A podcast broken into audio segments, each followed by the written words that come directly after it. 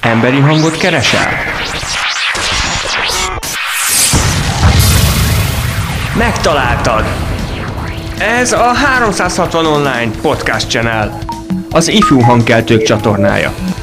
Podcastok minden témában, fiataloktól fiataloknak. Hallgass bele! Itt vagyunk a 2022-es Szegedi Ifjúsági Napok civil falujában, Radvánszki előddel az Ópusztaszeri Nemzeti Történelmi Emlékpark múzeumpedagógusával. Ö, arra szeretnélek kérni először előtt, hogy mutasd egy kicsit be, hogy mit is csinál az Ópusztaszeri Park.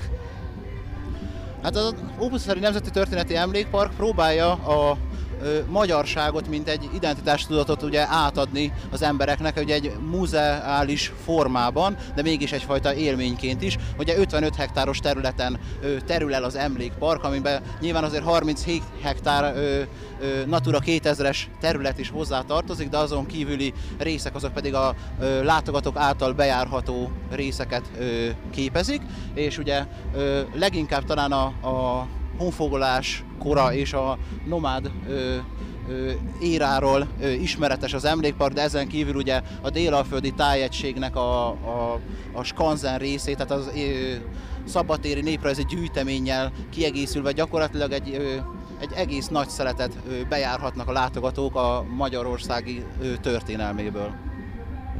Magam is emlékszem pár még általános iskolás kirándulásra a parkban, és hogy mennyi mindent láttunk is ott. És hát a színre mi hoz titeket? Mit csináltok itt? Mit mutattok be?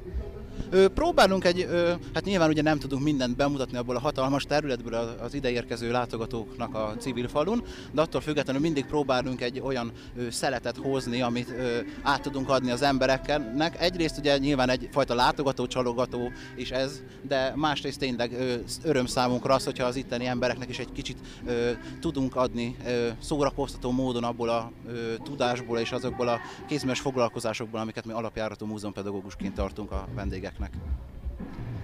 Ez ö, nagyon érdekesnek hangzik, és láttam ott nemezelést és rovásírásos üzeneteket is, és hallottam is, hogy van ilyen is. Vannak -e egyéb projektjeitek mondjuk hosszabb távúak, amik így futnak, és akár esetleg kerestek hozzá önkénteseket, vagy ilyesmi, amihez lehet csatlakozni?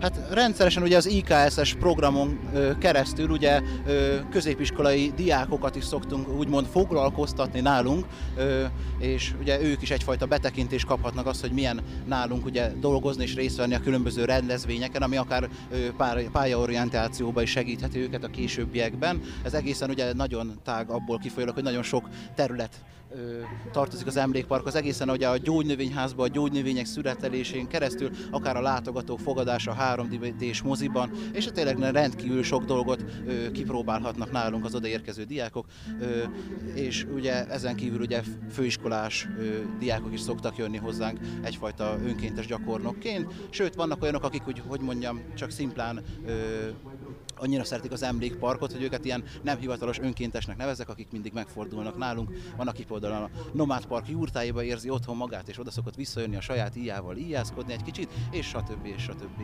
Hát igazából ezt egy nagyon nehéz lenne definiálni, hogy mi ö, hogy foglalkoztatjuk az önkénteseket, talán ezt a IKS-eset tudnám leginkább kiemelni, ami most mostanában nagyon népszerű lett a diákok körében.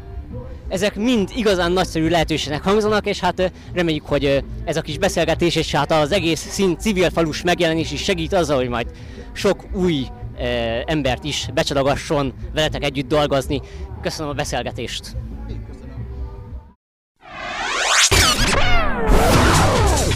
Ez a podcast véget ért. De vannak még érdekességek, hallgass meg a többit is. Ha mégis tovább mennél, vidám napot kíván a 360 online, az ifjú hangkeltők csatornája. Kövess minket, és nem maradsz le az újdonságokról.